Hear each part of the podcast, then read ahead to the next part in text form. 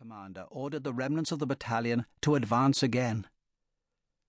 Bernie saw Captain Wintringham arguing with him, their heads outlined against a cold sky, turning from purple pink to blue as the sun rose.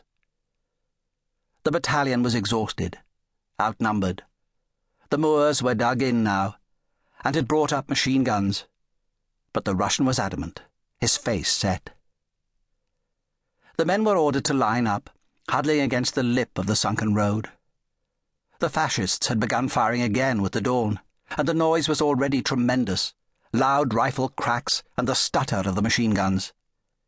Standing waiting for the order to go over, Bernie was too tired to think.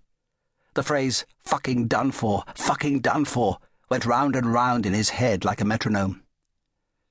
Many of the men were too exhausted to do anything but stare blindly ahead. Others shook with fear. Wintringham led the charge himself and went down almost at once with a bullet to the leg. Bernie winced and jerked as bullets cracked around him, watching the men he had trained with collapse with howls or sad little sighs as they were hit. A hundred yards out, the desperate urge to fall and hug the ground became too strong, and Bernie threw himself behind the shelter of a thick old olive tree. He lay against the gnarled trunk for a long time, bullets whining and cracking around him, looking at the bodies of his comrades, blood turning the pale earth black as it soaked in. He twisted his body, trying to burrow as deep as he could into the ground. Late in the morning, the firing ceased, though Bernie could hear it continuing further up the line. To his right, he saw a high, steep knoll covered with scrubby grass. He decided to make a dash for it. He got up and ran, crouched over almost double, and had almost reached cover when there was a crack, and he felt a stinging blow in his right thigh. He spun over and hit the earth. He could feel blood trickling down his trousers, but dared not look round. Using his elbows and his good leg, he crawled frantically towards the shelter of the knoll. His old arm injury sending pain lancing into his shoulder. Another bullet made earth spit up around him, but he made it to the knoll. He threw himself into the lee of the little hill and passed out. When he came to, it was afternoon. He was lying in a long shadow, and the warmth of the day was receding. He had fallen against the incline of the hill and could see only a few feet of earth and stones ahead of him he was conscious of a raging thirst.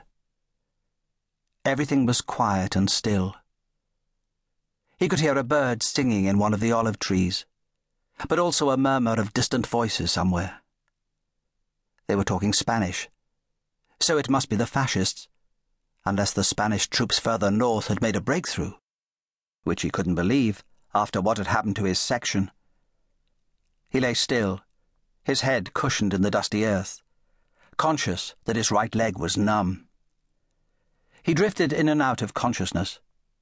Still, he could hear the murmuring voices, ahead and to the left somewhere. Some time later he woke properly, his head suddenly clear, his thirst agonizing.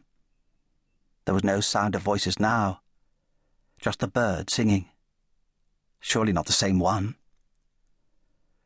Bernie had thought Spain would be hot. The memories of his visit with Harry six years ago were all of dry heat, hard as a hammer. But in February, although the days were warm enough, it grew cold at dusk, and he wasn't sure he could get through a night out here. He could feel the lice crawling in the thick down on his stomach. They'd infested the base camp, and Bernie hated their crawling itch.